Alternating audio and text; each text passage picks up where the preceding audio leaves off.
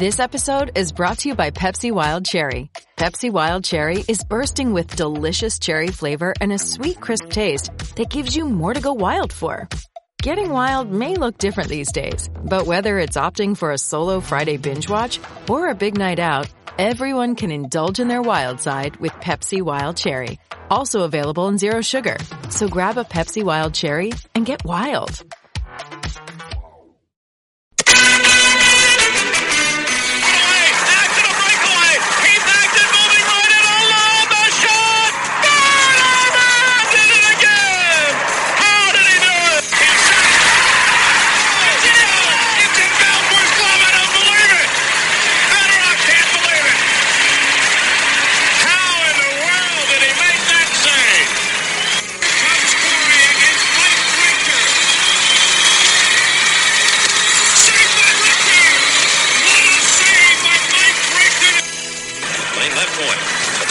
Deflected right in. Peter Angelo save rebound.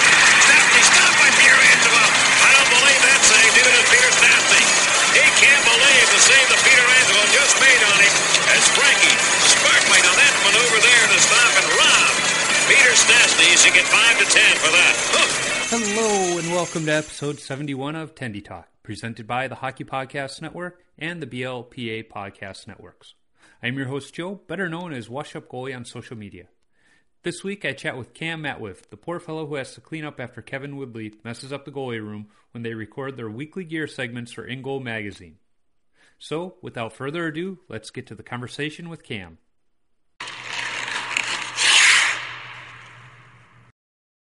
Well, Cam, thanks for joining me on the podcast. Good to uh, see your your full face and uh, hear hear you talking some to somebody other than Woodley for once. yeah, I can't wait. It's excited. I might actually get a couple words in this time around.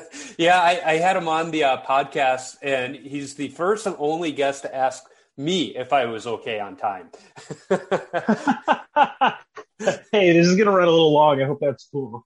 yeah, I, I- knew that going in, but uh, I mean, as you know, anytime you get to talk goaltending with uh, him, it- it's going to be a good long conversation. oh yeah, oh yeah, you're locked in for a two hour. Exactly. So, you know, what one thing he's never asked you is how did you get started in the game of hockey? I mean, aside from being a Canadian and kind of the, the traditional, you know, you're born, you learn to walk, you learn to skate, you know, how, how did you get turned on to the game? Oh, I mean, my start is actually a lot more humble than um, I, I come across as. Um, I didn't get to play uh, growing up as a kid. I played my first true organized ice hockey game when I was 16. Um, I played my first minor hockey game actually when I was 19. Um, rewinding back a little bit, I actually started out, uh, I mean, kind of like anyone, just playing on the street, you know, Yeah. playing ball hockey with your buddies, that kind of thing. Um, and then uh, one of the guys convinced me to come out for um, a like a youth roller hockey league, actually. Um, so kind of started from there. Like they had rental equipment, so kind of bought it. I think that was I was 13, I think it was. Um, so started with that, kind of um, snowballed away from there. Uh, convinced my parents that I was going to save up enough money to buy my own equipment. So I did. I worked a summer job. Didn't like didn't. Uh, I actually worked at a campsite for the entire summer uh, that year. So I didn't have a summer at all. It's like, hey, I'm committed. I want this, right? Yeah. Um, so did all that, uh, ended up buying my equipment and then kind of uh, snuck into a beer league ice time um, at 16. And lo and behold, it went absolutely terrible, of course, as one would expect, right? But uh, kind of things progressed from there. I went a bit of a different direction. I actually um, uh, trained chef. Uh, I went to school for cooking and things like that. Um, but uh, one of my last uh, chefs that I worked for, he was a goalie as well, and tried to convince me to come out to this goalie camp. So, long story short, I went out with him. Um, ended up uh, getting a good relationship with the goalie coach. He filled my head with great ideas, and you know, one thing led to another, and here was Yep. me like with no no backhand experience, trying out for a junior B camp at 19, um, and getting cut, you know, fifth overall out of guys that were 16 year olds. So it was like it, it was you know, it was disappointing I didn't make the team, but it was also kind of like, oh, hey, like, you know, there's something here. So I started goalie coaching over that summer, same summertime, and yeah, he's kind of snowballed, and here I am now. You know, so what was it about? I mean, you're growing up playing roller hockey and all of that, and I'm guessing at some point, even during the roller hockey days, you're like, I want to put the pads on. I want to stop the pucks. What was it about goalie where you were like, that's my jam? I sorry to clarify that to you. When I was playing roller hockey, I, I started straight goal. I didn't. Oh, really? Out once out. Yeah, ne- never. So even when it was uh, uh, like just playing street puck with the buddies and stuff like that, that was it was. I always wanted to play goal. I didn't want to play anything. else. Um, maybe it started out as just an attraction to like hey, everyone else can kind of do their thing, but I get to do my thing, and, and yeah, kind of a team game. I think that's what really stood out to me. Um, I actually, I, other sport played, I played soccer all the way through, uh, basically up until at roller hockey stage. Um, I played goal all the way throughout that, and it was kind of one of those things where I realized, like playing soccer, I see what like three shots, you know, yeah. two go in. It's like sweet save percentage of point, you know, three three. So good, good. So I decided to go with something. Yeah, exactly, exactly. So decided to go for something a little bit more high volume, and I just kind of gravitated to it right away. Yeah, it's funny you mentioned the save percentage. You know, I play in beer league now, and I played competitively, so I'm always like, oh man, my goals against sucks, my save percentage sucks, and now um, Brian Daccord and his Stop It Goaltending have that new app for tracking um, shots and everything, and it gives you your expected goals against. And I'm like, okay, I'm actually not as bad as my traditional stats might show. At least, at least in the last three games. In the last three games, I average out to uh, being one goal better than I should be. but it's like there yeah. you go. It's the one thing about beer league hockey too, though, is that stats are not kept correct. So. No. but yeah, I, I, put the uh, GoPro up behind my net. Uh, I, I, started doing it. My son was doing a Cub Scout uh, advancement a couple years ago, and they had to do a movie. And he's like, "Let's put the GoPro up behind your your uh, net in one of your games, and we'll put something together." And we did that, and I was like, "That's actually kind of cool." And from a coaching standpoint, useful because I can see, okay, what am I doing wrong? And uh, I've just done it ever since. And my wife actually saw me doing some editing today. She's like, "Who watches that other than you? Like, does anybody watch it?" I was like, "I get a few views." but uh, yeah, pretty much only for me. But it, it, you know, I'm now able to track those shots because of the GoPro video and see, you know, how bad am I really? am I playing as bad as I think I'm playing?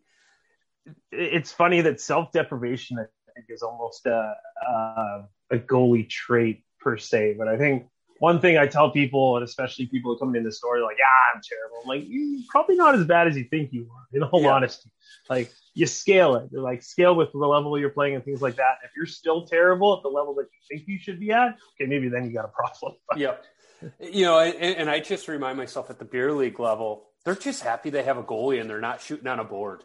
So it, it, at the end of the day, it doesn't matter how many I stop or let in. They're just happy I'm there uh, the Grant Fuhr rule of thumb, though, is just make sure you save the last shot. Yeah, I, I was uh, waiting for a different team than my regular one this fall because my team took the uh, season off and their goalie had surgery, and they were a high scoring team, and I I wasn't playing bad. I mean, we wound up making it to the championship game, but I was in a bit of a slump for my own standards. And the one guy, he he could tell, he just comes up and he goes, "Hey, if you only let in four or fewer, we're going to win every night. He's like, we always score at least four goals. Um, he's like, just just stop one more than you need to. And I was like, okay, fair enough. And th- there were some games that were nine to eight, and after the game, they're like, hey, nice job, you, you stopped as many as you needed to.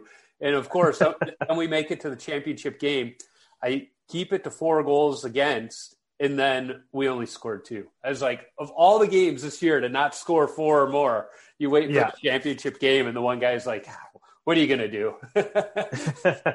Classic beer league moment. Yeah. Yeah. Now you mentioned something. You know, when you were 16, you convinced mom and dad to let you play by working all summer and saving up for your equipment, and that's something. You know, when I was coming up, us goalies, we did that too. You know, we worked to buy our own equipment. I shoveled snow. Today here in Minnesota, we got a good snowstorm, a couple inches worth, and I'm like, 12 year old me is like, oh, that, that's a new stick right there with that kind of snow. It's just because I would go out, to, you know, I would wake up early before school or as soon as I got home, fire up the snowblower, I would do our whole block. We, we had a lot of hmm. elderly people on our block. So I would, all the sidewalks, the walkway up to the house, the stairs and everything. And, you know, that, that's how I made my money. And today, God, you find one kid in the neighborhood walking around with a shovel to try and earn a little extra money. It's, it's crazy on how some of these kids just don't see that opportunity to provide for themselves. And I mean, had you not been able to buy your equipment, would your mom and dad have let you play? I and I can honestly say no. Um, they were like, no, this is too expensive. Figure it Yeah. out, basically. Like, we'll Yep. pay for soccer because it's Yeah. a set of gloves and shin pads, right?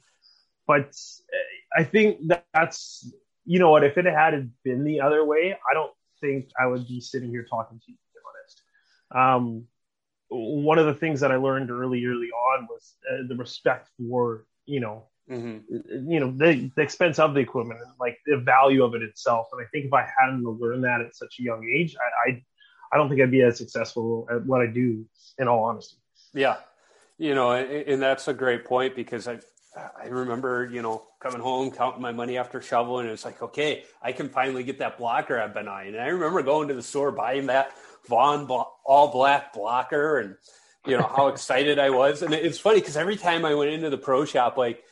I'm paying with a bunch of ones. We knew the guys that ran the pro shop, and they're always looking at me like, "Where'd you get all these ones?" you know, and it's like, uh, so uh, up here in you know canuck world we call that a loony number Yeah. one so we don't we don't have one dollar bills so I, I i miss a little bit of that that same value point I can't i can't throw the one dollar bills everywhere if i slap if i slap a bunch of loonies at the table people start looking at you like what's wrong with you yeah. You know, it is funny because like I'd have 150 ones and I couldn't even put them in my wallet because it was so big. My dad's like, do you, do you want to exchange it? Like I, I got some 20s at least. It's like, no, look at this stack, dad. And go in there and Linus would just kind of smile because he knew I was shoveling snow and that was hard earned money. But then you bring it home and it's like, you're not just throwing it down on the locker room floor after a practice. You're, you're putting it in the bag. You're hanging it up on a hook. When you get home, you're airing it out. You're taking care of it. You're not just like, nah, whatever, you know. That's that's the one thing. I mean, I've seen seen the worst of the worst of like equipment care, Mm-hmm. you know, and you know, it's it's funny you say that. It's the same thing. It's like the second get home, things get hung up, they get, you know, set up to dry. You know, there there's that care factor, and then you know you see you see the other side of it. It's just like you know, cages fully dented, caved in, and like oh I don't know what happened. Like it's like come on, like like the very basics of, you know, hey something's getting worn down or like it's repairable now Yep. okay, forget about it. I'll, I'll do it later. Now it's so far gone that you need to get something new or, or exchange it out. And it's just like, oh, whatever. Like, hey, that was a thousand dollar mask you just basically threw out because you didn't take care of it. I, Yeah. Sometimes that that gets me a little bit, but I, I've told the story on the podcast before. When I was in high school, goalie sticks were still all wood and they were 50 bucks a piece. I had a bit of a temper when I let in bad goals, and I would take that stick and hit it over my knee, and it would always break, you know, kind of where the shaft meets the paddle. And my dad got tired of that. He goes, Next time you break a stick out of anger, you're buying your own stick. It's like, all right, that's fair. Well, the very next game, I let in a goal I shouldn't have. I break that stick, and then I'll, and my grandpa was at the game, and he's he's a Dutch immigrant. He didn't quite understand the game. He just loved to come watch me play, and he loved that everybody was playing. He'd go to my cousin's softball games. He's like, "There's only two people playing at a time. There, this is no fun." But he loved hockey because everybody is just all over the place, and he sees me let this goal in, and all of a sudden I'm just kind of down like this, and he's like, "Why is he mad? That wasn't that bad of a goal." My dad's laughing. He goes, "He knows that just cost him fifty bucks." And he's like, what, what do you mean? And he, and he told him the agreement we had. So then, then my grandpa finds me in the uh, lobby afterwards and kind of nudges me and hands me a fifty dollar bill. He goes, "Go buy yourself a new stick and don't tell your dad about this." yeah, th- that was the last time I broke a stick out of anger. yeah, there's there's no more smashing sticks anymore, especially even on my side too. I, you know, I, I'm privileged with, you know, being able to get things at a little bit of a cheaper cost than most, but still, Yeah. it gets, you know, they're expensive, man. Not cheap anymore. Well, I, I, I'm still one of those foam core holdouts, and it's still a hundred bucks for a foam core, you know, stick these days. I'm going, why? you know, it's that's crazy when I think about what they were when I was a kid. Yeah, and that's and that's if you can find a foam core now too. There's really very few companies that still make them. Yeah, it's getting harder and harder. That that's for sure.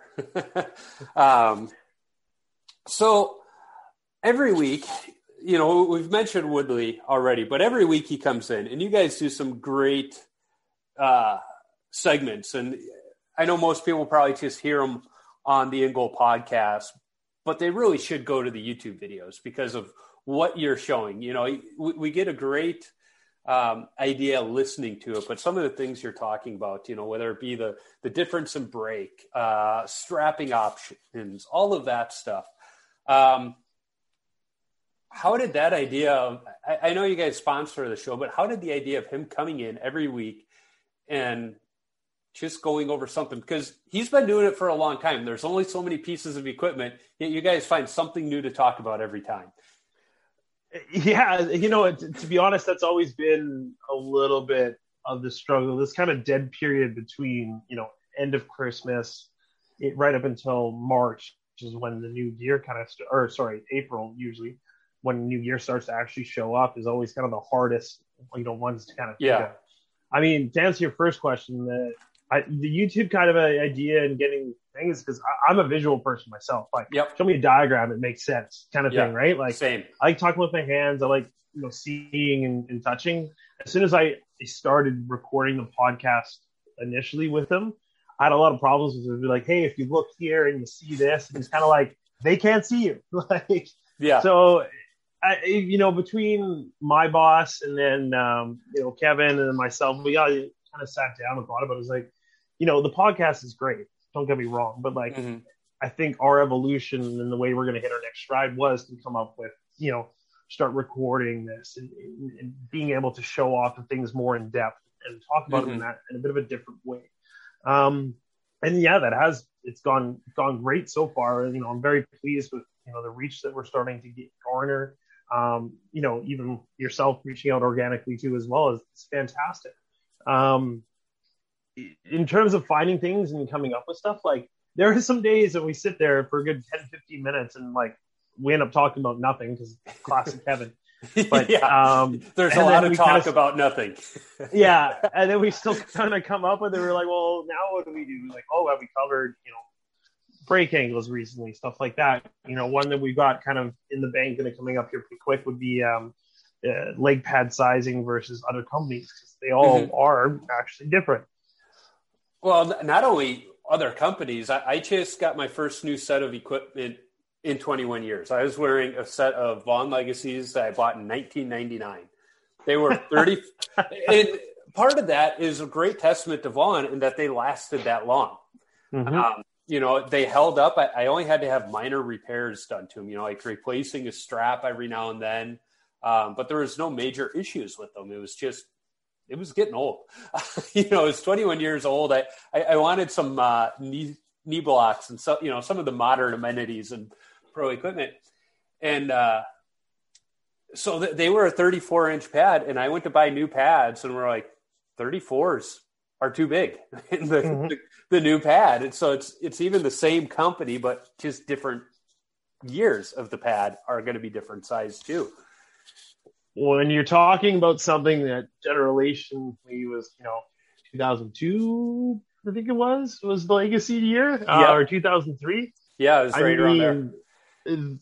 The gaps and leaps in technology, like even mm-hmm. like you said, a proper knee block, for example, it's it's staggering to think. I mean, even the course that I've been doing this now, how much things have changed from you know when I started to now is just mind-boggling. Like, you know, I remember used to pick up Goalies World magazine as a kid. That was one of the yes. other things that really started to, I love me. I would magazine. sit there. I, it was amazing, and I would sit there and I would stare at the same page of, of goalie gear. Like it was yes. goalie monkey that I always took up and had in there to do it. I would stare at the same Vaughn pads every single time. I think they were like their um, they had their super lightweight series. It was a mm-hmm. spinoff of the V3. I'm like, I need to have it. I don't know why. I just want it. Yes. Like, it was it, it, even remembering that now, like even that pack compared to what is a V9 now, it's just so so crazy the, the changes that have been Yeah, well, I remember the last set of pads I had, the old legacies, because the new legacies, I or I shouldn't say the new legacies. I got the V9, but I worked with um, Ev over at Vaughn and got the old legacy bullseye graphic on my pads.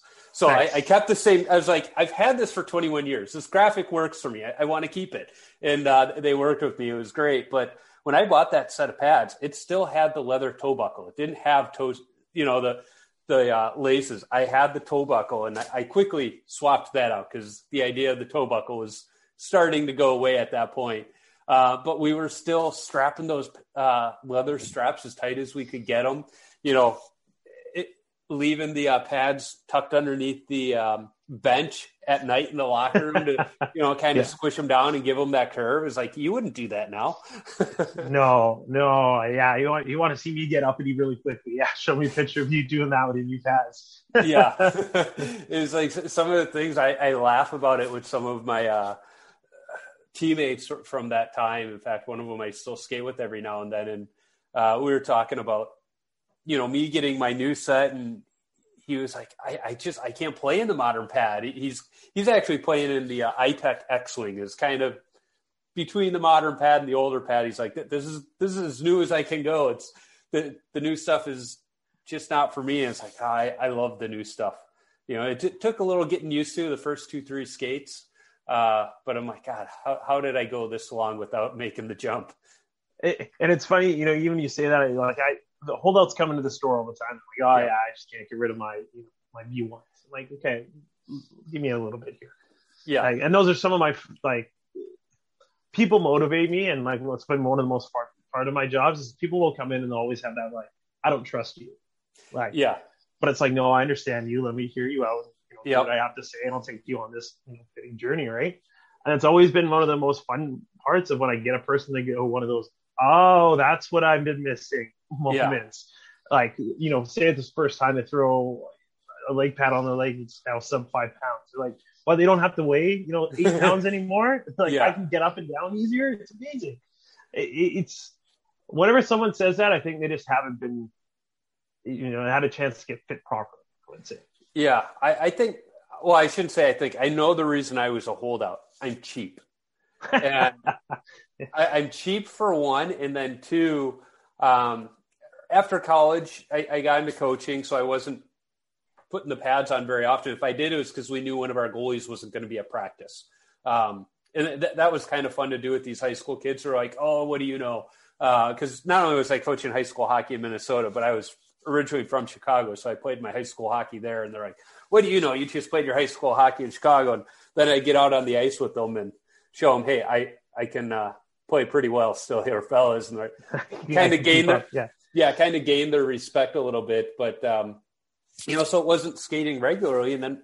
Then me and my wife, we had kids. It was like when you got small kids, you're not going out playing beer league three, four times a week. So I, I kind of took a little hiatus from the game, and then by the time I got back into it, it's like I can drop a nice chunk of change on a new set of equipment, or I can take care of my kids. you know, it's like which, which one should I do? And so that and being cheap, it was like okay, that that's why I'm not getting new stuff. And then uh, finally, I think it was last spring, my wife was like, what why why aren't you getting new stuff? Is like because it's expensive. And she and we've been through covid we did all this work around the house and rather than hire it out i did it. And she's like with the money you have saved us doing the work yourself go get yourself some new equipment. It was like okay like it was like the cartoon. Yes, i'm out. It was like the cartoon. She said that and I, all you saw was a puff of dust i was out the door going to the pro shop. Yeah, yeah. Yeah, it, it, was like, all right, I'm getting this done before you change your mind and say no. And uh, it, it, was, I, I, am glad I did it because I, I love it. And, and it was funny because I was talking to Kane Van Gate about it uh, when he was in town for the uh, All Star game because he and I, I took him to an outdoor rink uh, and we did some skating. And we were talking about, he's like, you know, why, why'd you go with Vaughn's again? And I said, well, the last set lasted pretty long. I figure these will too, but part of it was the craftsmanship. You know, I, I know this is the last set I'm going to buy. I'm 41 years old. If I can get 20 years out of that, I'm 60 years old playing goalie. I don't think it'll last that long. So I, some point I'm going to have to start skating out here because the knees won't uh, allow that. But I was like, I, I want them to last, and I, I, didn't have that confidence. You know, I know like the Bauers are great pads, but I don't think they have the longevity in them. Uh, the CCMs, they, they were just too stiff for me. I, I tried a pair on at the uh, Let's Play Hockey Expo um, at the boys high school hockey tournament, which thank God it's coming back this year. Um, it's it's a annual. I take my boy out of school every year on that Friday of the uh, tourney. We go down to the expo and have a nice little day together and grab some lunch. But I, I tried a pair of those CCMs on. It felt like a two by four on my leg. It's like I like the softer pad, and to get mm-hmm. that, I, I, was kind of pigeonholed to Vaughn or Brian's, which, as you know, there's one and the same in a way these days uh, in terms of ownership. So it's like let let's go with Vaughn. That that that's what's worked for me. But uh, yeah. Now you mentioned how how things have changed. What, in your opinion, do you think has been the biggest advancement in equipment as you've been uh, working with it?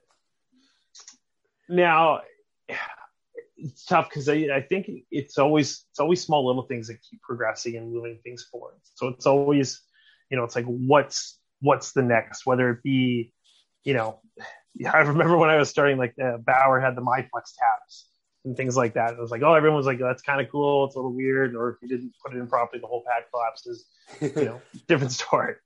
But it, it's it's interesting how much companies look over the fence at what the other one is doing and then mm-hmm. it inspires or that you know organically creates something else um, i'd say so far I, I, really do believe like the integration of the knee into the core of the pad which bauer has done which i think again you know they might be even attest to it is not necessarily their original idea either um, but that's really what pushed you know has pushed gear again forward um, I, I give Warrior and Pete Smith a ton of credit for, you know, I would even say not necessarily rattling everyone's cage. That might be the pro- wrong term, but like, hey guys, you know, you, you can't just keep putting out the same thing. Like, we need to push stuff yep. forward. I would say like even like the, the entire ritual line of gear, its evolution and what bits and pieces you know have spawned from say their idea that's become different things. Um, I, I, truly believe Warrior was the first one to have a, an incredibly structured knee system mm-hmm. with they called it their knee drive system on their G2 pad. Um, but that was the first, you know, real knee cradle you could take and you hold, and it wasn't going anywhere. You know, it was a really yeah. stable surface, and you know, it, it, has to inspire those Bauer guys to come up and you know, how can we make our pad better? With you know, we see what's going on here, we know what's making some ways. What what can we do to bring it to more mainstream? Almost in that sense. And I think seeing things like that is what's been, you know, uh, some of the coolest stuff that I've seen so far. Um, Calvin the skull skates, even like that was that was one to go through. I remember everybody's first reaction. It's like, oh, what is that? As soon as you start playing around, the first time you push on ice for the first time down low, any overdrive slides, you're like, oh, I get it. Like it's yeah, it's such an improvement off of what you know you were using in the past. And yeah, there's going to be a few holdouts here and there for sure. But that's you know, my next purchase. it, and, and, honestly, you'll be like, oh, oh man, I wish I did this sooner. It, it's it can make such a difference inside of your game, and it just helps bring all the other pieces together, right? Yep. Um, the only thing I don't like about the cowlingless skate is you can't spot the goalies at open skate like you could in the past. the amount of times that I've had some some bloke player guy come up to me and say, "Hey, you weird, so you skate." shut up. Like, like, come on. Yeah. It's it's funny when you when you say that. Yeah, I mean, you know, really only the tender guard is a separation between you know the two boots now. But um, even then, like the second you hold one, yeah, you, you hold your cowling skate, you're like, oh my god, this is this is a good five pounds heavier. Like, yeah, this is crazy. I was this quick in these ones. Like, imagine how much quicker I'll be, right? Yeah. Uh, and we see that uh, again as another innovation that's about to kind of walk through the door. I can't obviously say too too much about it, but um, like the new Konekt skate that's coming out and things like yeah. that. I keep looking at that and I keep thinking back to high school. We we had an assistant JV coach.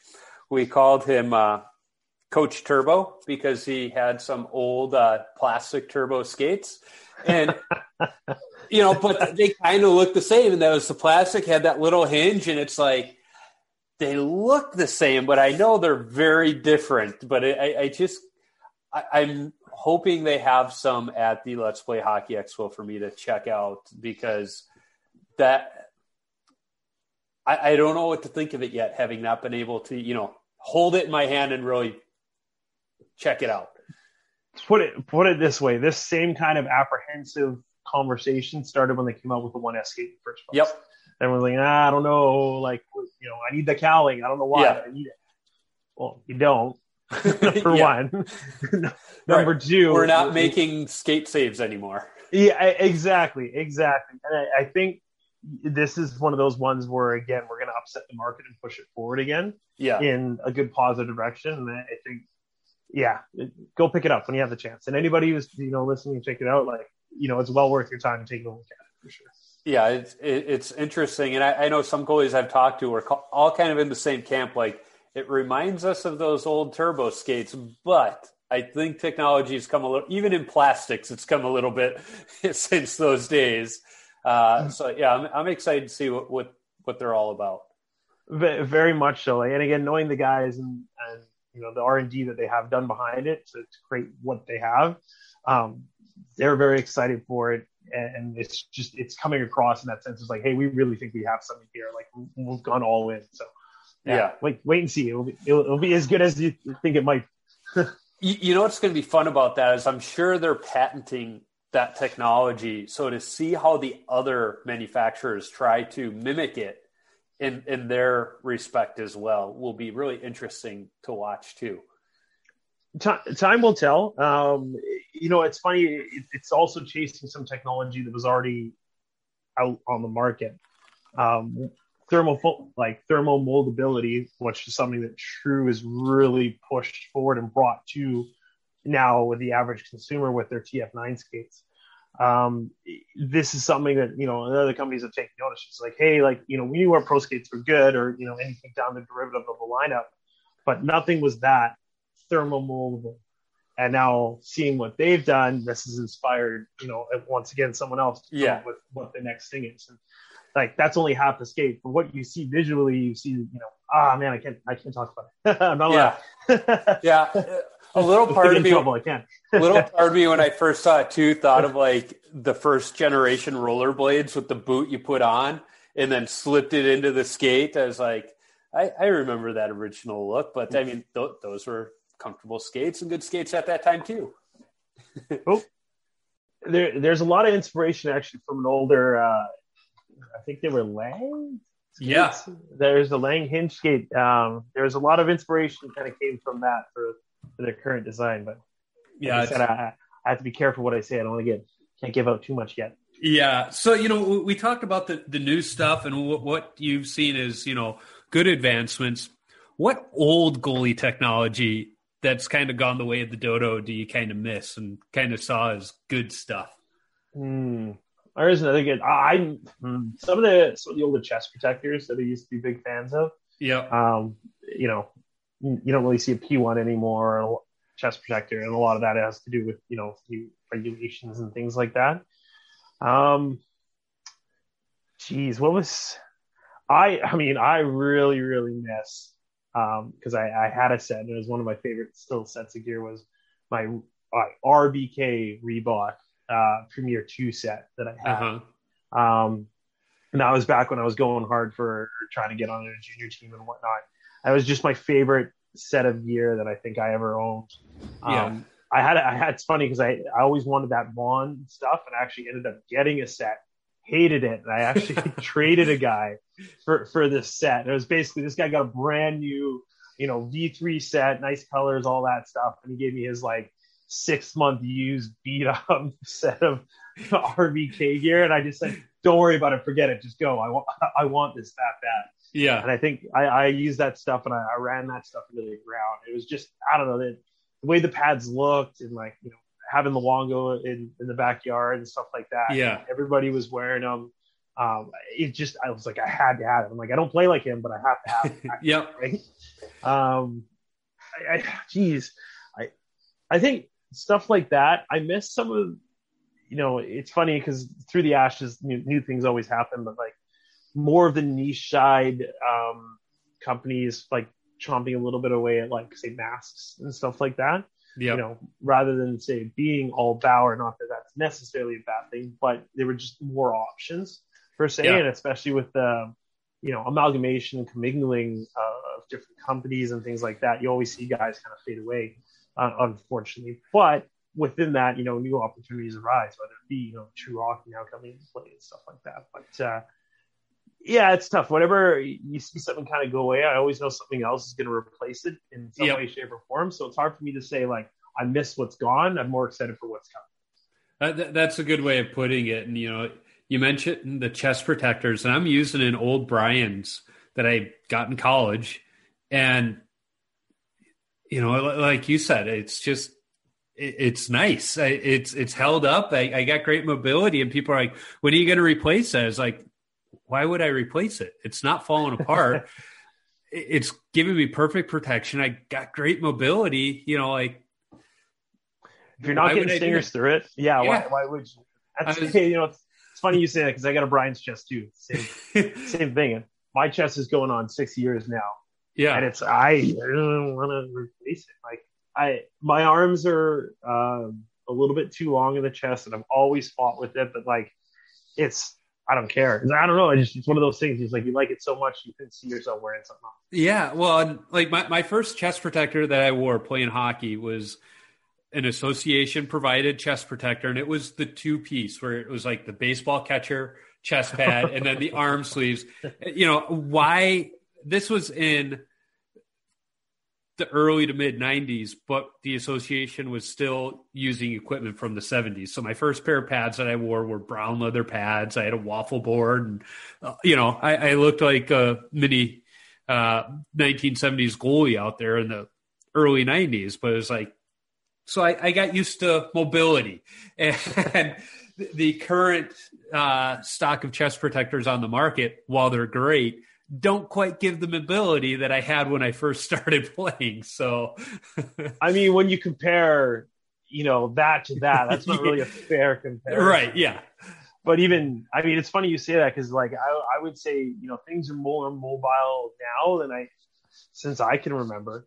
yeah, The getting rid of you know squareness to a bit of a degree and going out with more rounded tapered designs has always led to you know increased mobility and things like that. Um, we're we're seeing arms you know off the wall now, or you're sitting, you know, you're touching the back of your head and things like that. And guys couldn't couldn't do that originally for sure. Like you know, there you go. There's a great example of you know what's changed. and One that I think actually, sorry, yeah, chest- chest protector technology, the Mhm. break-in feeling off of the wall versus you know the perception of oh I'm going to be a big brick out there. It doesn't you don't have to be that anymore yeah. unless you want to be. I, I mean, we can make that happen. Yeah, you know, it's funny you mentioned, you know, the rounding of the corners. I mean,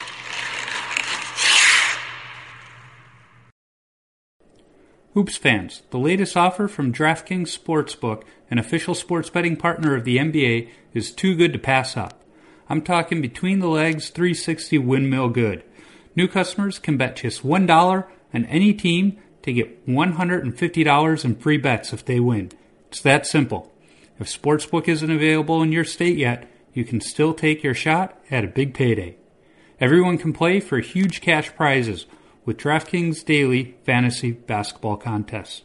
DraftKings is giving all new customers a free shot at millions of dollars in total prizes with their first deposit. Download the DraftKings Sportsbook app now and use promo code THPN.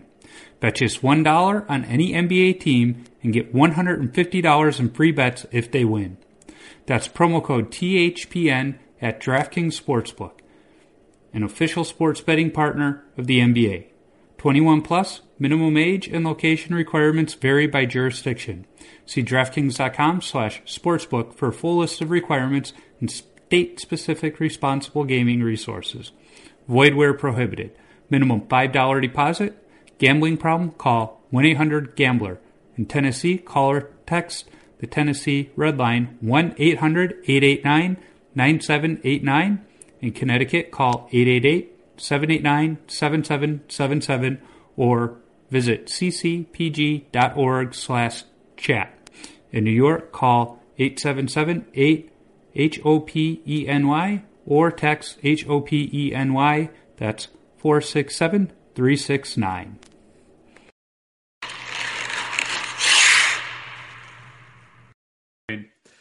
When I was in college, you know, Garth Snow was, and JS Giguere were out there with their floaters up to here, but I got these nice little rounded, you know, shoulder caps, and I like it because it, you know, I, I can move my head like this and not hit them, you know. And I it sure makes stacking like out of the driveway a little easier.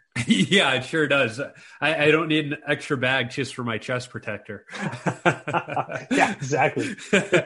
um, so w- one of the things we know about goalies is we're all gear nerds um, even the goalies who say, ah, you know, I just buy whatever specs, they still like the way they look. They're they're still a gear nerd on some level, and give a goalie an option to get a custom set, they're going to do it. Um, you know, having just gone through it, not realizing everything that goes into ordering a custom set, what should people know when they're thinking, hey, I, I think I might want to order a custom set? it's tough because we always needed a little bit of a starting point. You know, I want to order a custom set. Okay, great. What do you want? I don't know. All right, yeah. we're back at square one.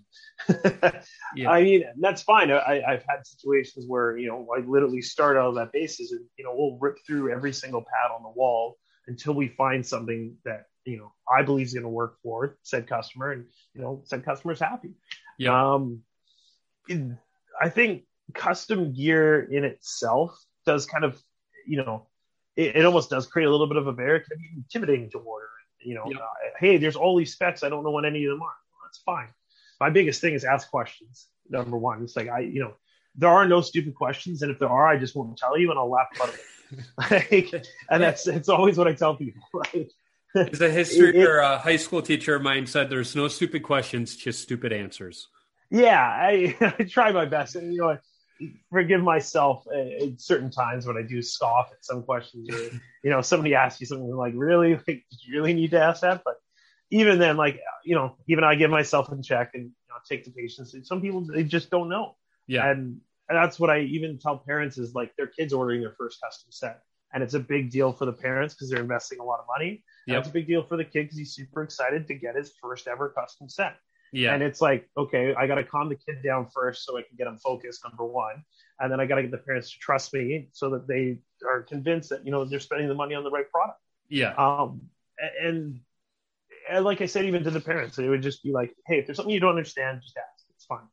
Um, when it's coming towards like the actual gear and now getting them, you know, into the right thing, play style, you know, previous history, what you like, what you don't like like yourself, okay, I, I like a bit of a softer pad. I, I want to have the puck feel, you know, on my leg. I want to know where it is at all times. Yep. I'm not apprehensive to new technology, but here's what I've been wearing for, you know, 20 yeah. plus years almost. Yeah. I don't you know. mind feeling the sting of a puck.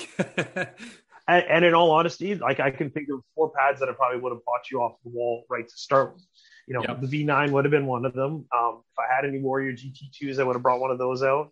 I would have brought a G-Netik series pad, and you know we would have explored an eFlex or you know the True 20 point uh, or 12.2, all along those lines, and even potentially the Hyperlite pad. And you mentioned three that I actually looked at. So I, I, mean, it kind of narrows it down. It's easy to you know rattle off all the soft pads off off the top of my head, but yeah, you know, I, I would have got you to try on each one.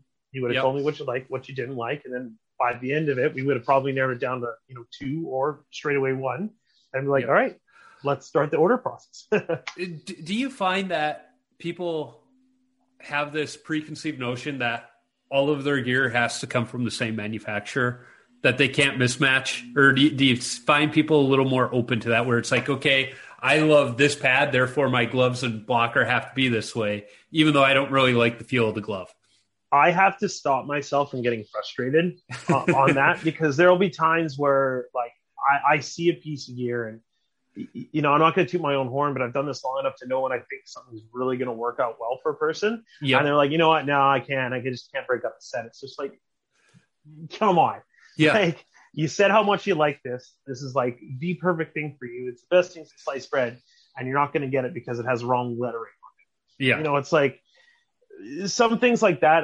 They do bug me a little bit, but I also get the other side of it too. It's like, hey, we're going to invest this much money I want to look good, and um, by looking good, it's going to make me feel confident, which is going to make me play confidently, and you know, snowball yeah. this, that, yeah. I mean, I'll be the first to say, like, I wear basically a piece of equipment from every single company. Yep. Um, you know, yeah, my like has glove and blocker match, but you know, uh, you know, I've got a different piece for everything. It's slowly starting. You know, the guys at Bauer would be happy to say that they're kind of infecting me one way, but uh, the the guys at Warrior are also fantastic to me as well. And you know, I've kind of flip flop back and forth between their Yep. two lines. I'm the Um, same way. I got a Bauer mask, Brian's chest protector, Bauer skates, uh, Vaughn glove pads, and now breezers. I, I used to have CCM breezers, but uh, now I got a Vaughn. Here, before you go any further, this because I've only had American customers call them breezers. Who who came up with breezers? Here's the thing. I say breezers because I live in Min- I've been in Minnesota over half my life now. They only say breezers in the state of Minnesota. The rest of the free world calls them hockey pants. That's what I grew up calling them. That's what every catalog calls them.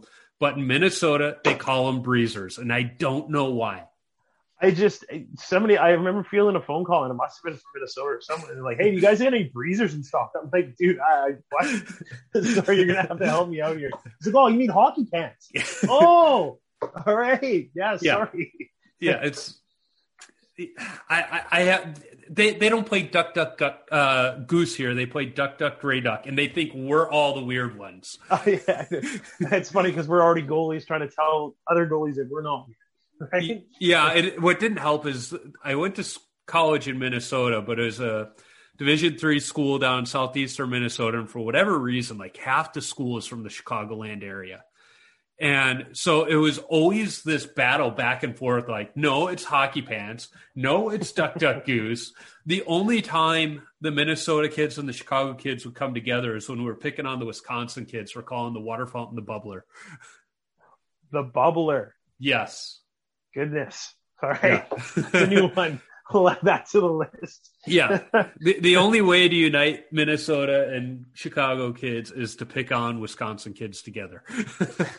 That's fair. Yeah. Holy smokes. The bubbler. That's a new one. All right. yeah. Yeah. And from what I've heard, that's really more around the Milwaukee area, that the further you get away from Milwaukee, they don't call it the bubbler as much. Uh, my, my U.S. geography, I might have to brush up on here before we go any further. yeah. Well, Milwaukee's kind of in the southeastern part of the state. So when you start getting further north and west, they- they start calling it the water fountain again. back, back a little bit closer to Canuck World. Yeah, exactly.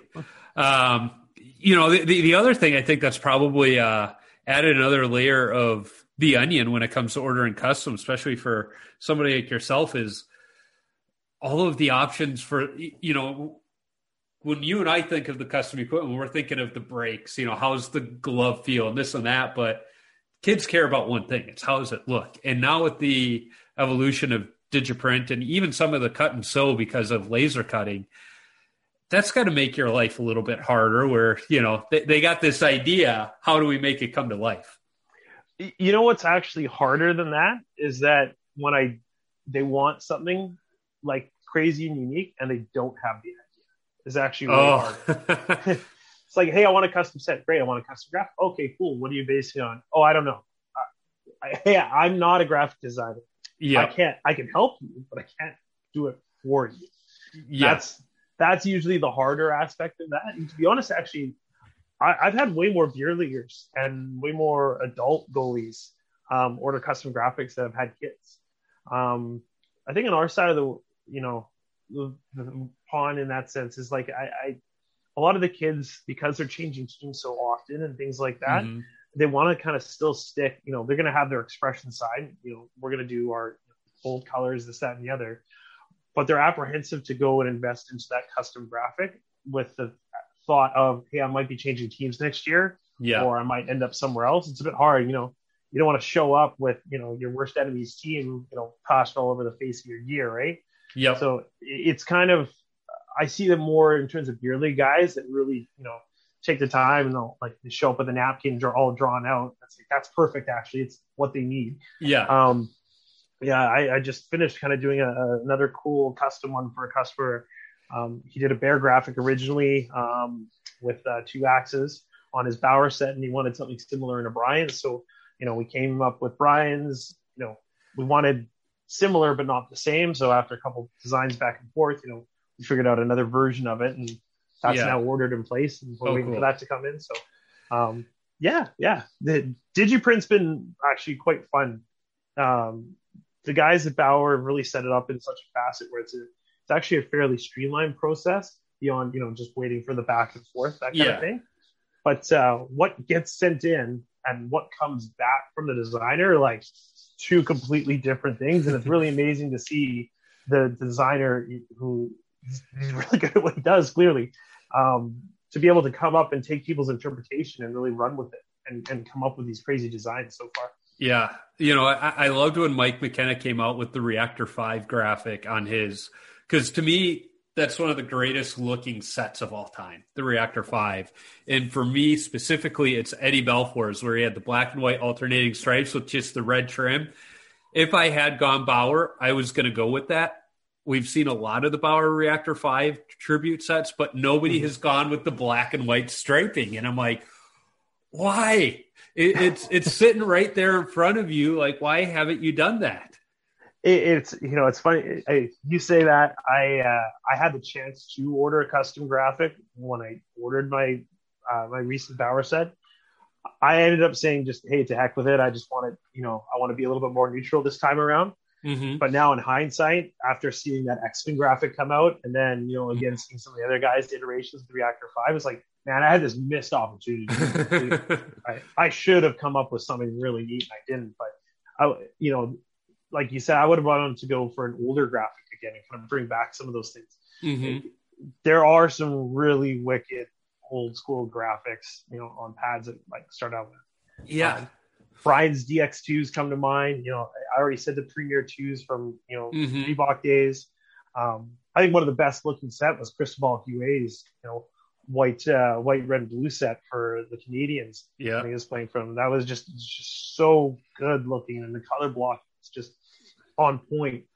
You know, those were the days that I think, you know, color. That was the last little thing of color before color died, and everybody went all white. Yeah. It's coming back though. I, I like it. We're Yeah. starting Oh, to yeah. see color return.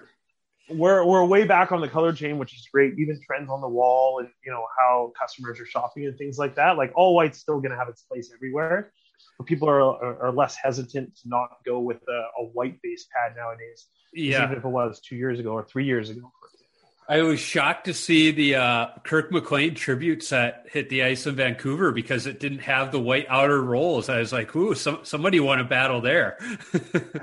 Yeah, and if uh, if, if you know anything about that, um, Ian Clark's not a not a fan of you know yeah. not having that white there. So they, uh, yeah, he somehow got away with that one. I think it's uh, you get one game Yeah. and then you're going back.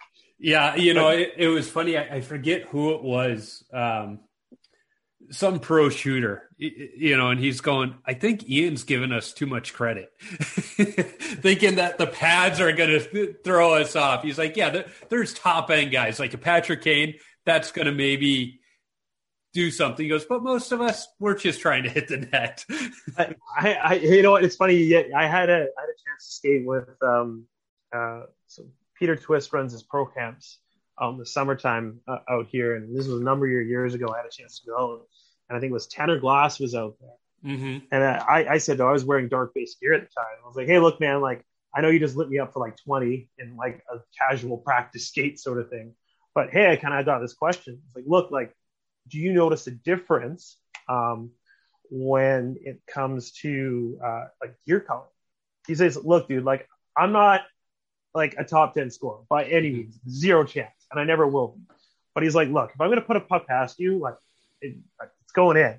It doesn't matter what color your gear is. I was kind of like, oh, and then he kind of like just you know wandered off. I was like, well, I feel like there's still more to this, and it's funny because I, I think some guys really too are truly do believe in you know that white gear presence and how it sits.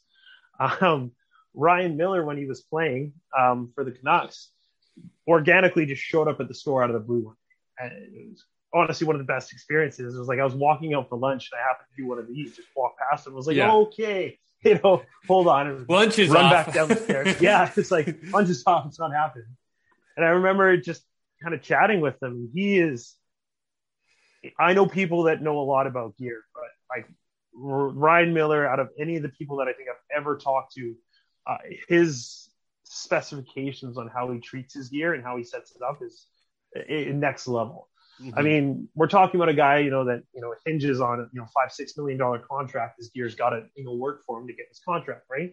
that part makes sense to me. But when we're talking about the eyelet pattern on the corner of a blonde glove, and you know, you can feel the puck skip off it kind of weird, so that might cause this to happen, or you know, the way the backhand strapping feels on his finger is a little bit off, so that's going to cause his timing to be slightly mishandled.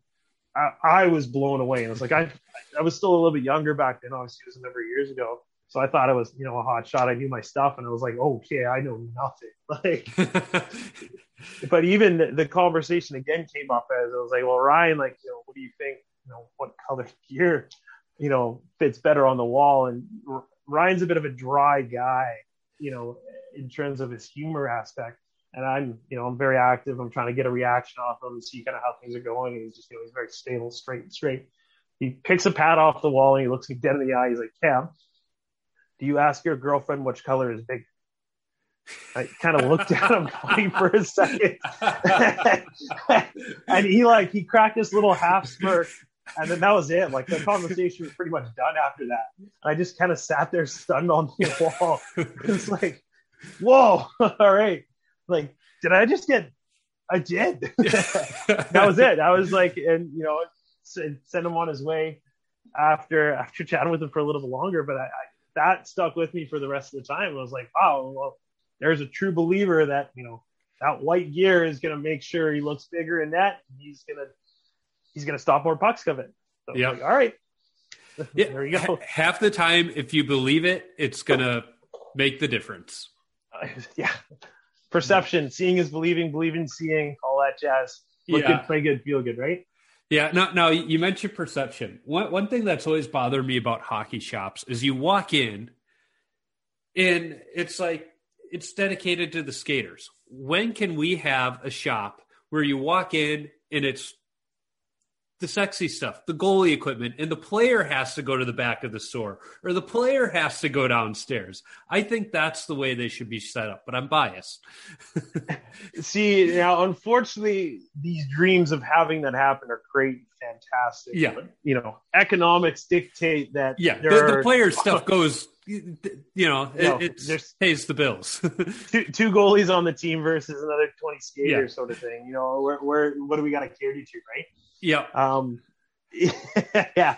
I, we even, you know what? I like the aspect of, for example, even in our store, we are in the basement currently. Yeah. Um, that intimacy of being able to take yourself away from, you know, what would be the hubbub of the players running around, you know, they're wanting to like flex sticks and you know, blah, blah, blah. Yeah.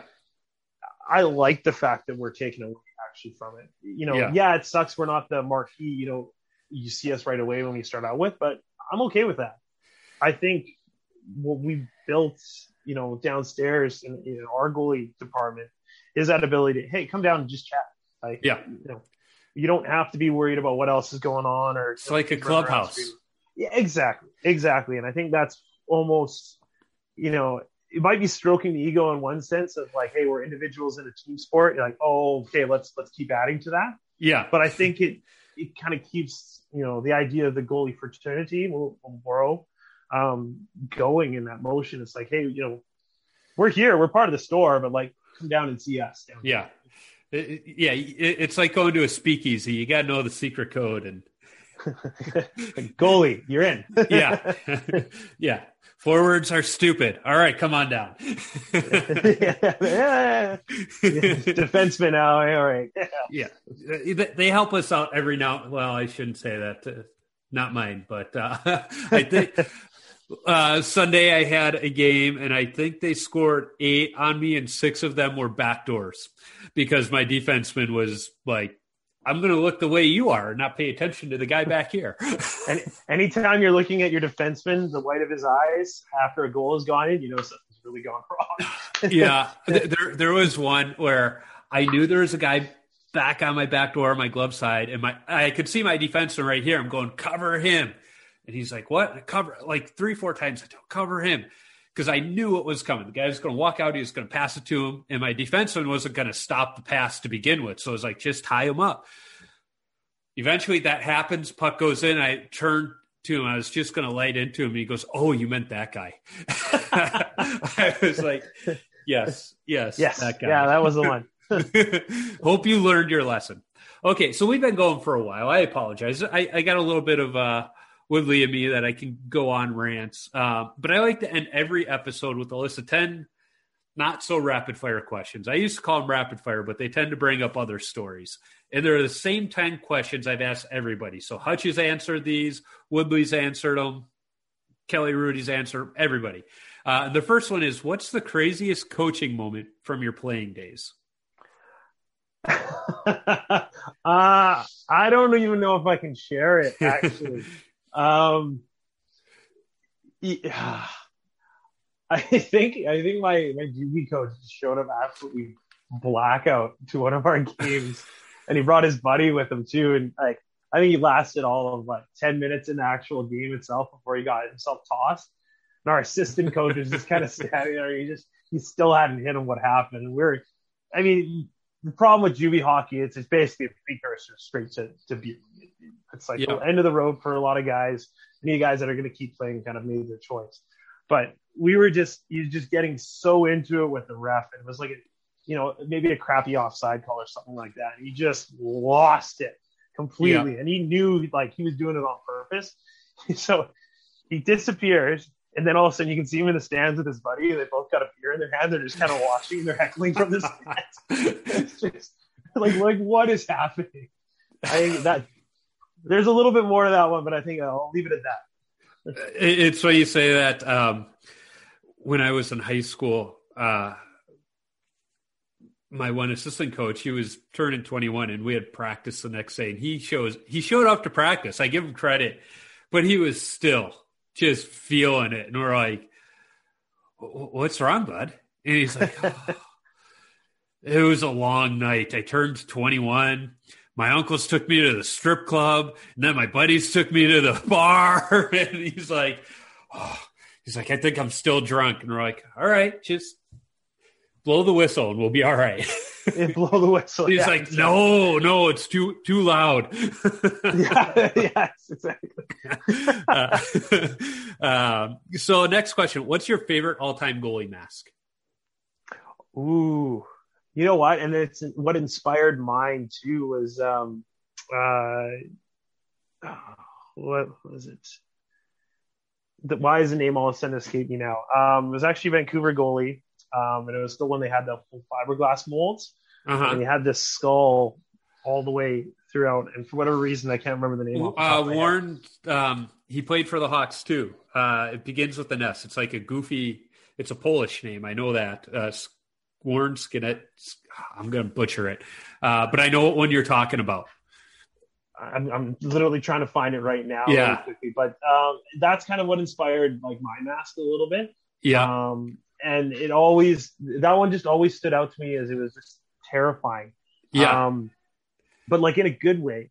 Yeah. Um, uh, Gary Bromley was the one. oh, That's Gary. Yeah, I, I was thinking of a different one, but it, it was close. I, I know what one you're talking about, though. Yeah, I'm- those are some great masks. The, the the creativity on those old fiberglass masks were cool that you, you can't capture in the current mask. I mean, that was like you know we'll call it that's the OG. That's the original. Like, Yep. hey, guys, starting to express you know the way that well, what was happening or you know different inspiring thoughts and. That's Yep. where that stuff originally came from, and I think that's what kind of jived with me. It was like, yeah, that's that's what I want. That's Yeah. You know, another great one is the Murray Bannerman Hawks mask, where it was just basically taking the logo and transferring it to his mask.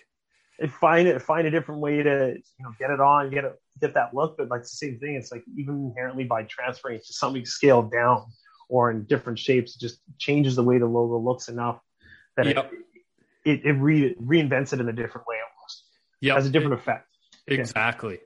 So the next question: What's your favorite rink that you've skated at? Oh um outdoor outdoors is special to me because i you know in vancouver it doesn't it doesn't get cold enough for outdoor rinks Yep. So first time I skated outdoors was up uh, at uh, Apex Mountain. There was a hockey tournament up there, and I think I actually like the second I stepped on the ice, it was it was snowing out, it was cold, the lights were on, and things like that, and it was just like I never felt more. I, It's Canadian. pure. yeah, it- pure. There's a great word. Like it actually, I brought a tear to my eye. I was like, this is amazing. My buddy tossed me a beer. We cracked a beer before the game, um, and just sat at center ice for a second. It was just like, this is really cool. Yeah, Uh, I, I remember the first time I was skating outside. Growing up in Chicago, there weren't frozen ponds or anything that we could skate on, but the park district actually put in some rinks at some of the parks with refrigeration systems and everything. They put one in at the park by my house.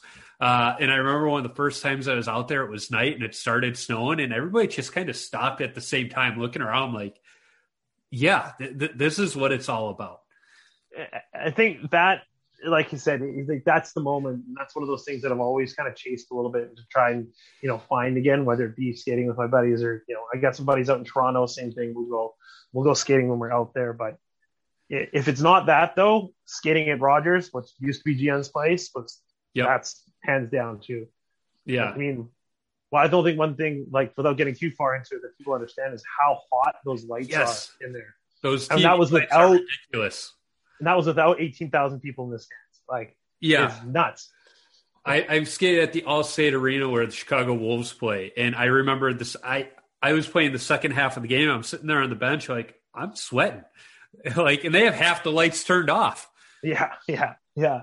And it's you know, you see the guys drenched in sweat, they're like, oh, they had breaks and you know whatnot, or they didn't have a busy game, but no, oh, it's just for how hot it is. It's yeah.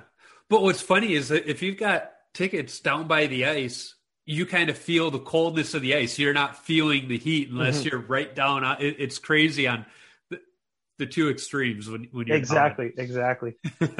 um, so this will be an interesting one for you. What's your favorite stick that you've ever used? Ooh. I've got. Uh, it's funny. I'll, i always have like a love hate relationship with sticks because whenever I try a stick to start with, most of the time I hate it, and then it'll be like a couple games in, and then I start to like it. Um, I would say two are about dead even. Um, a Vapor 2X Pro, um, obviously more recently, um, and then I had a Luongo Premier 2 uh, foam core stick. Um, that was uh, it was a pro return from him, so it was it was spec'd out to his specs, but it was really just curve and just paddle height sort of thing. Yep. But that thing just never broke, and I think I had it for like three years, and you know bits of foam were finally starting to come off of it and all that Yeah. jazz. But um, just the feel of that stick, and then rewinding forward now, you know, having a chance to try out different composite sticks and whatnot. But that that 2X Pro, like it wouldn't die. It was just Yeah. the way that pucks rebounded off it, the way I could shoot with the stick was just all, you know, it's everything you'd want in a stick. You know, it's funny you mentioned the the pro specs on how the pro returns they don't match up to the the retail model. And, and the first No, time I no. really understood that, uh, one of my college teammates was Bryan Trottier Jr. and his dad was still coaching in Colorado at the time. So it's Trottier's birthday, and he gets this stick sent to him to the rink, and or not a stick, his box, and you could tell it was a couple sticks. And I'm like, oh, okay, what's that? And his dad took like three sticks from Joe Sakic's stall and sent it to him to use. Uh, that, you know, they were brand new, hadn't been taped or anything. We're like, and a couple of my teammates had the Sakic curve because this was, you know, at the advent of the synergy, and then you know, Mhm. but it was mostly the two piece stick still. So some of my teammates had the the Sakic curve on their blades, and they're like, "That's not the Sakic curve." And he goes, "No, this is the real Sakic curve, not the retail model, fellas." Yeah. And we're like, "Oh, it's that different." And he's like, "Yep." it was that one. I remember it was more of a flat uh, blade, and it was just kind of a hook right at the end, is what he had, and slight. Uh, I don't know what you'd say, almost like curve to it, so that lifted almost like a pitching wedge. More, more open face to actually, yeah. A lot of it is that locked in tight. They're more worried about that, like, you know, well, Sakic, you know, bread and butter, anything below the hash mark. So how am I going to get it up or over top of these guys? Yeah. The age of goalies dropping down. So you Yep. saw a lot of those big banana hook curves kind of come about, right? Yeah. So the, the next question is going to be an interesting one since you didn't start skating till you were uh, playing on a team till you were older, but it doesn't mean you don't have these memories from playing, you know, like you said, street hockey. What's your favorite youth hockey memory? Um, actually, we'll go straight to that roller hockey stuff. Like we, Yeah. the first year that I played, we ended up winning, like uh, like the league or whatever. And of course, it's- not that big of a deal, but it's a big deal to us, right at the Yeah. time. And it Any was uh, championship is big. Exactly, and that was I think that was one that uh, that stuck with me, you know, for a while. I was like, hey, this is like the starting point, right? And it's also a bit uh, of a good kind of fire saying it's like, oh, if I could do this, you know, what can't I do? Yeah. Sort of thing. Yep. Um, and that was probably one of the you know things that has stuck with me in one sense. It's just like every time I put effort into hockey, it's given back to me in some way, shape, or form. So, you know, I, I'm here where I am now speaking to you because I put effort into the sport. Yep. That's awesome. So, what's the best chirp you've heard on the ice, off the ice, at the hockey shop, directed at you, not directed at you? oh man, uh, that's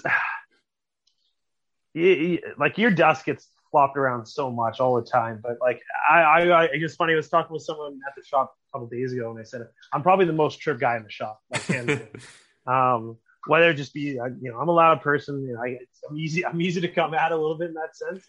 Um, yeah, Well, I that's think tough. There's just so many. I think goalies have thicker skin too, so we can take more of it than some players.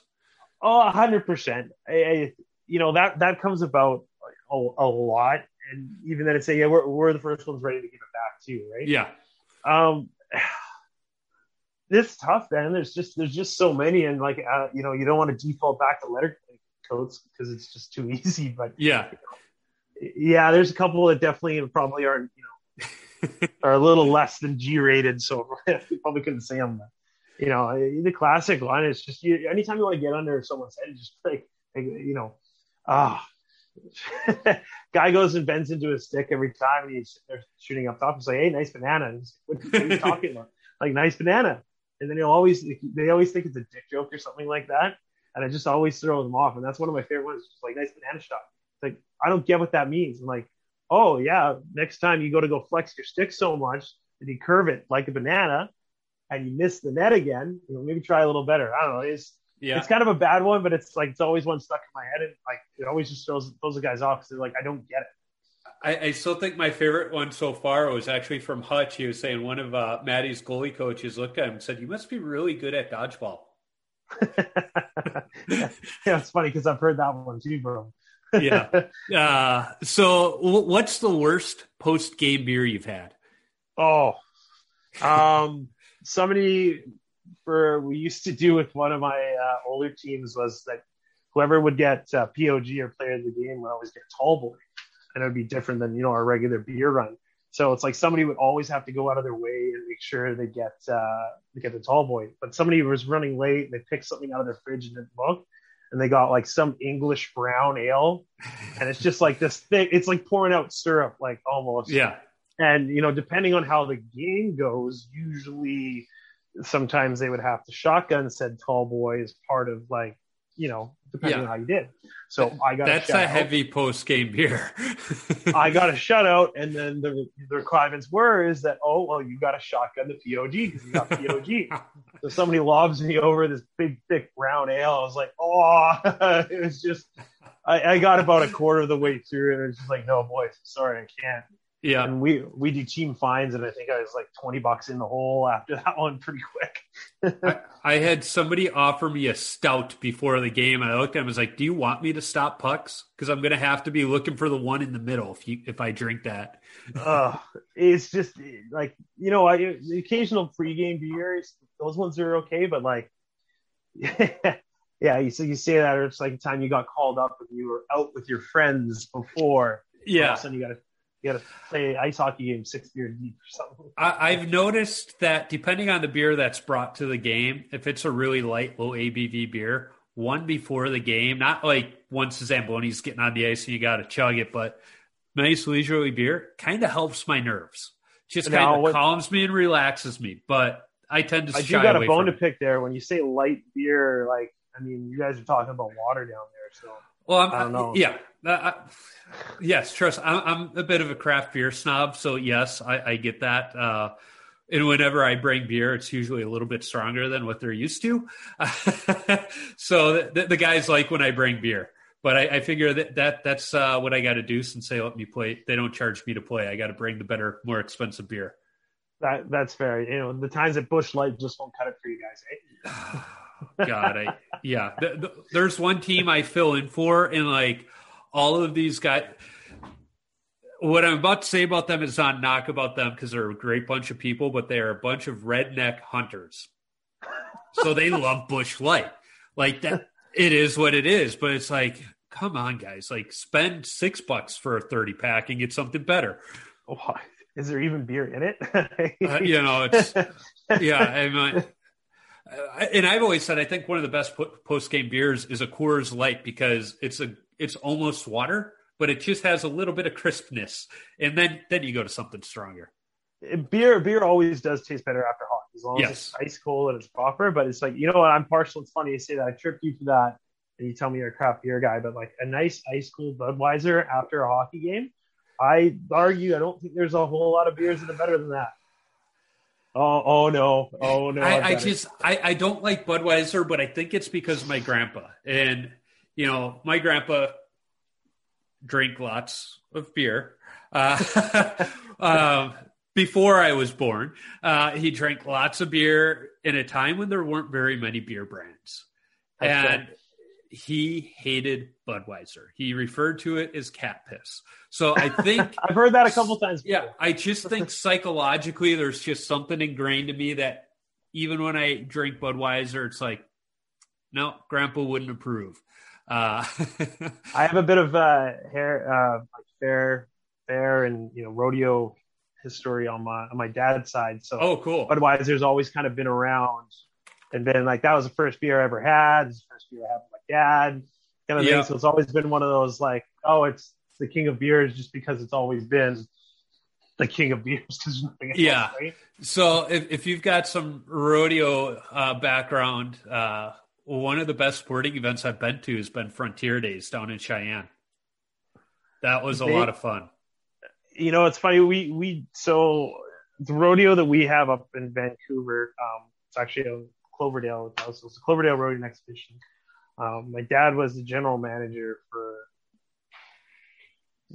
15 years, I think it was, 12 years, basically all throughout my childhood. So, you know, I've yeah. seen seeing that aspect and you're like going to go hang out in the fairgrounds and stuff like that, even watching rodeo events and stuff like yeah. that. We've always always kind of done that. As somebody says, you know, rodeo and they kind of get it, it's always nice to, you know, yeah, someone's like, yeah, they get it. It's like good. I, I it's funny. I would, I, I'm not really a country fan, but there would always be that one time of the year that you know it's country music all day, every day. Cowboy boots come on, cowboy yep. hat, we're good to go, right? Yeah. So my father-in-law grew up on a farm in International Falls, Minnesota. So he knows rodeo, all this. So he's been able to explain all of it to me. So I get it. And I'm a sports fan. So I, I see the uh, athleticism in it. Um, and I, my first job out of college was actually a community sports editor. And Minnesota has a high school rodeo and it happened to be in our community. So I had to cover that every year. And then uh, we went out to Frontier Days one time with them. The rodeo was awesome. I mean, they end it with a, uh, wild horse race where it's like teams of five have to saddle up a wild horse and then run them around. One guy wound up, the one horse ran right into the uh, uh, bar- barricades where the bulls were sitting, and the guy riding the horse went up and over the barricade into the bull ring. And so then, oh, yeah, I mean, it was just crazy. But my favorite part of that day, I had two favorite parts that day. One, you're just parking in the neighborhoods around this fairgrounds. You're just parking in front of somebody's house. I had to run something we bought back to the car. And it's just a regular residential street, you know, where cars are on both sides. Maybe one car can drive down the middle. And all of a sudden, there's a herd of longhorn steer coming down the road with two cowboys behind them, just moving the herd through through the neighborhood. I'm like, I, I, didn't have my phone on me at that point. It's like I wish I had my phone to take a picture of this because I'm going to get back to the family and they're not going to believe what I'm about to tell them. But you know, and then I'm this city slicker. I grew up in Chicago. Like we had to go to the zoo to see cows growing up. You know, that's my youth. And yeah. so I, I don't have cowboy boots. I don't have a cowboy hat. and they have the mechanical bulls there. And you go to Frontier Days, the mechanical bull ride isn't like going down to the local honky tonk. And I step up there with my gym shoes and my ball cap on, and I the guy laughed out loud at me. He's like, "We'll see how this." He, he literally goes, "We'll see how this goes," and he was trying to knock me off that thing like from the get go. But I lasted my eight seconds and finally throws me off, and I'm walking off. He goes, "You earned my respect." oh, there you go. I was like, That's "All it. right, yeah," and uh, that that that was that was a fun trip. And now that the kids are getting older, we've talked about maybe taking them out there. Go check it out while you can, right? Yeah, exactly. All right, so back to the questions. This is a polarizing question. When you tape your stick, do you go heel to toe or toe to heel? Uh, I always go from heel to toe. Okay, you- you're in the majority. I've had two different goalies say if you go toe to heel, you're a psycho. Um, I, I don't feel that extreme about it, but that two different ones that don't know each other said that, I'm kind of like, there may be something to it. It was, you know, it's it's tough because I've seen you know other guys do that. And now they're coming up with different ways. You know, even one strip along the bottom and stuff like that. Yeah. products like blade tape and stuff like that. So guys aren't you know uh, fully taping it the same way. But uh, yeah, I, I to, to go backwards the other way around, it just like I, I think I'd break halfway through. I'd be like, I can't figure this out for some reason. yeah, I got to finish it with the scissors and cutting up the end. Otherwise, it's just not. yeah, it, it's routine. Well, when I, I talked to Sami Jo Small from the Canadian Women's Olympic team, and she's like, I don't know, because she, she's like, I've used those uh, like blade patches for so long where I Mhm. start in the middle and you know just even it out. I was like, ooh, th- there's a wrinkle in the question. uh, which I didn't actually tape it up at all. I just Yeah. blade tape on. yeah, which I'm surprised we haven't seen now. That, I understand why when they came out and you know you had wooden foam core sticks that didn't really catch on because part of the tape was to preserve the wood, uh, you know, from getting too spongy. But with the composite sticks, I'm surprised we haven't seen those blade tapes uh, become more prevalent. Mm-hmm. It's wanting to tape up the heel of the stick, especially too, because it's a common area for where the uh, the sticks Breaking. break and Yeah. split. So it's like even having just that little bit of something there, just Yep. you know, even if it's giving you more so peace of mind than it is actually doing anything. I think that's why you see some of that hesitation to switch out, you know, Yeah, from taping up that heel and stuff like that. I think it's just everyone's got that story of where they broke it in the heel or for yeah. reason. right? Well, I mean, goalies of my vintage, if if you use the Christian goalie stick, you had that strip of tape, and then you went over that heel extra because those Christians were sponges. They just absorbed it, and you know, Mhm. e- every Christian goalie stick owner that I know has taken their stick, loaded it up with wood glue, put it in the clamp overnight, just to because the rest of the stick was great, but it was kind of going like that. And you bring it back Push it together, back together. get a little more time out of it. So it's like, yeah, but now that everything's going composite, I don't see that need as much anymore. Yeah, I, usually that. I mean, it's not supposed to happen, but Yeah. uh, But it does. yeah, Eh, yeah, exactly. I, I think it's just by the way that that does uh, the way it is set up. It's just inherently, it's you know, it's not promoted in that sense, or you yeah. know, that same style of breakage. It doesn't doesn't come about. Just the way the composites are laid now, like they don't design it like they used to. Put it that yeah. way. Well, I, from an engineering point standpoint, it's a weak point. You know, Yes, yes, absolutely. That, that's what it comes down to. It's a weak point. Uh, so the next question, we're almost done. What's your favorite number to wear and why? it all came about by mistake, actually. Uh, at 29, um, but I had messed up in a text message to actually one of my guys for my team when we were doing our jerseys. Um, and I'd wanted 39, but I must have just either hit it or, or messed up I put it. And then ever since then, I've worn 29 and this funny joke of, hey, you're, you're an idiot, you messed up, but this here's how it came up. Because I remember being like opening up the box and it was like, this is wrong. That's not what I wanted. And he's Yeah. like, yeah, that's what you told me. And then I was so dead set that he was wrong until he finally brought up the phone message. And I was like, oh, well, crap. Like, I guess that was on me. 29 in Vancouver, though, it, it works. It works. It does work. It does work Yeah. well. Yeah, I, I I like 39. That's my number as well, so it it works. And that's a funny one too. I, I was 35 in high school. I wanted 35 when I got to college, but senior goalie wore 35, so I went to the uh, cabinet found the biggest jersey that was in there, and it happened to be 39. I was like, okay, so then we go out into our field house to stretch, and all my teammates, you know, we wear our jerseys when we stretch. All my teammates looked like they had jerseys that fit them. I looked like a seven year old wearing my dad's jersey coming out to the field house to stretch because this thing was so big. I loved it. Uh, so the last question: What advice do you have for young goalies? Don't don't give up, even when things sound their worst. Um, I've seen a lot of good goalies quit just because someone's got in their head or something's got in their head. Yep. Um, ask questions, absorb, um, and just enjoy. Enjoy every minute of it. You know, and, and if, if you do come to a point where you're sitting there like, I'm not having fun, I'm not enjoying this, okay, that might be your time. But just don't stop enjoying it. Take a moment, no matter how bad things are at one aspect or another, or, you know, either you're having a bad game or, you know, things look like they really suck, you're still getting to play hockey.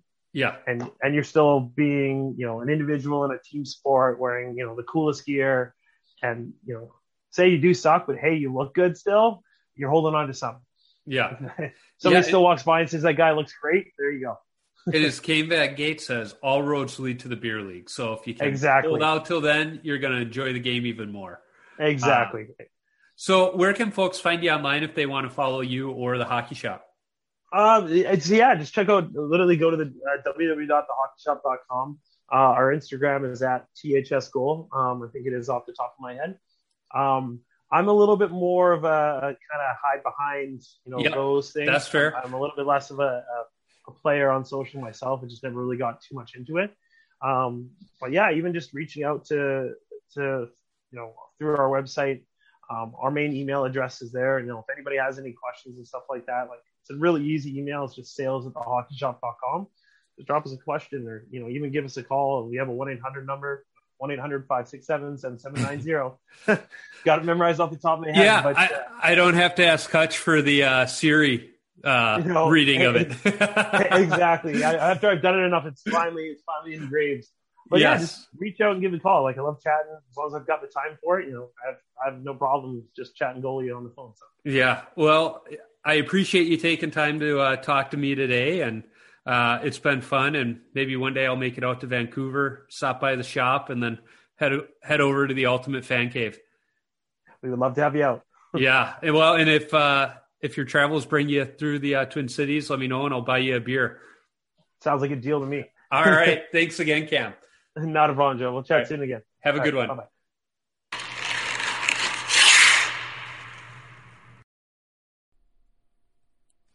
I'm sure the gear nerds loved this episode. One gear nerd in particular. If you have any gear needs, be sure to call Cam at the Hockey Shop Source for Sports at 1 800 567 7790. You can find me on Instagram, Twitter, Facebook, and YouTube simply by searching for Wash Up Goalie and I'll pop up. Visit washupgoalie.com for some great hockey related content, my beer league hockey video highlights, and of course, all podcast episodes. I've also recently started a beer league hockey beer review for post game beers my teammates bring into the locker room. If you want some wash up goalie or Tendy Talk apparel, be sure to visit my Threadless shop by clicking the merchandise link on my website. If you like this podcast, go listen to the BLPA Big Show. It's the OG BLPA Podcast Network show where a couple of beer league players talk beer league hockey, draft experience shenanigans, and exploits from around the game. Be sure to check out the full lineup of hockey related podcasts on the Hockey Podcast Network as well. There are too many lists here, but shows like the CB Objective Speaking Podcast, the Two Stars One Cup Podcast, and the Startastic Remarks Podcast can all be found. I need to thank the band Zambonis for allowing me to use their music on my podcast. You can download their music on iTunes or wherever you stream your music from. I'm always working on lining up other goalies to talk to. If you are a goalie or have connections to a goalie who I should talk to, shoot me an email at washupgoalie39 at gmail.com or send me a DM on social media. Let's not forget, if you're a brand who wants to sponsor the show, be sure to reach out to me. I'd be happy to talk. And finally, if you like what you hear, be sure to subscribe, rate, and comment on the podcast platform you're listening on. It's a quick action on your part that helps others find Tendy Talk. Until next time, keep your stick on the ice and your body square to the puck.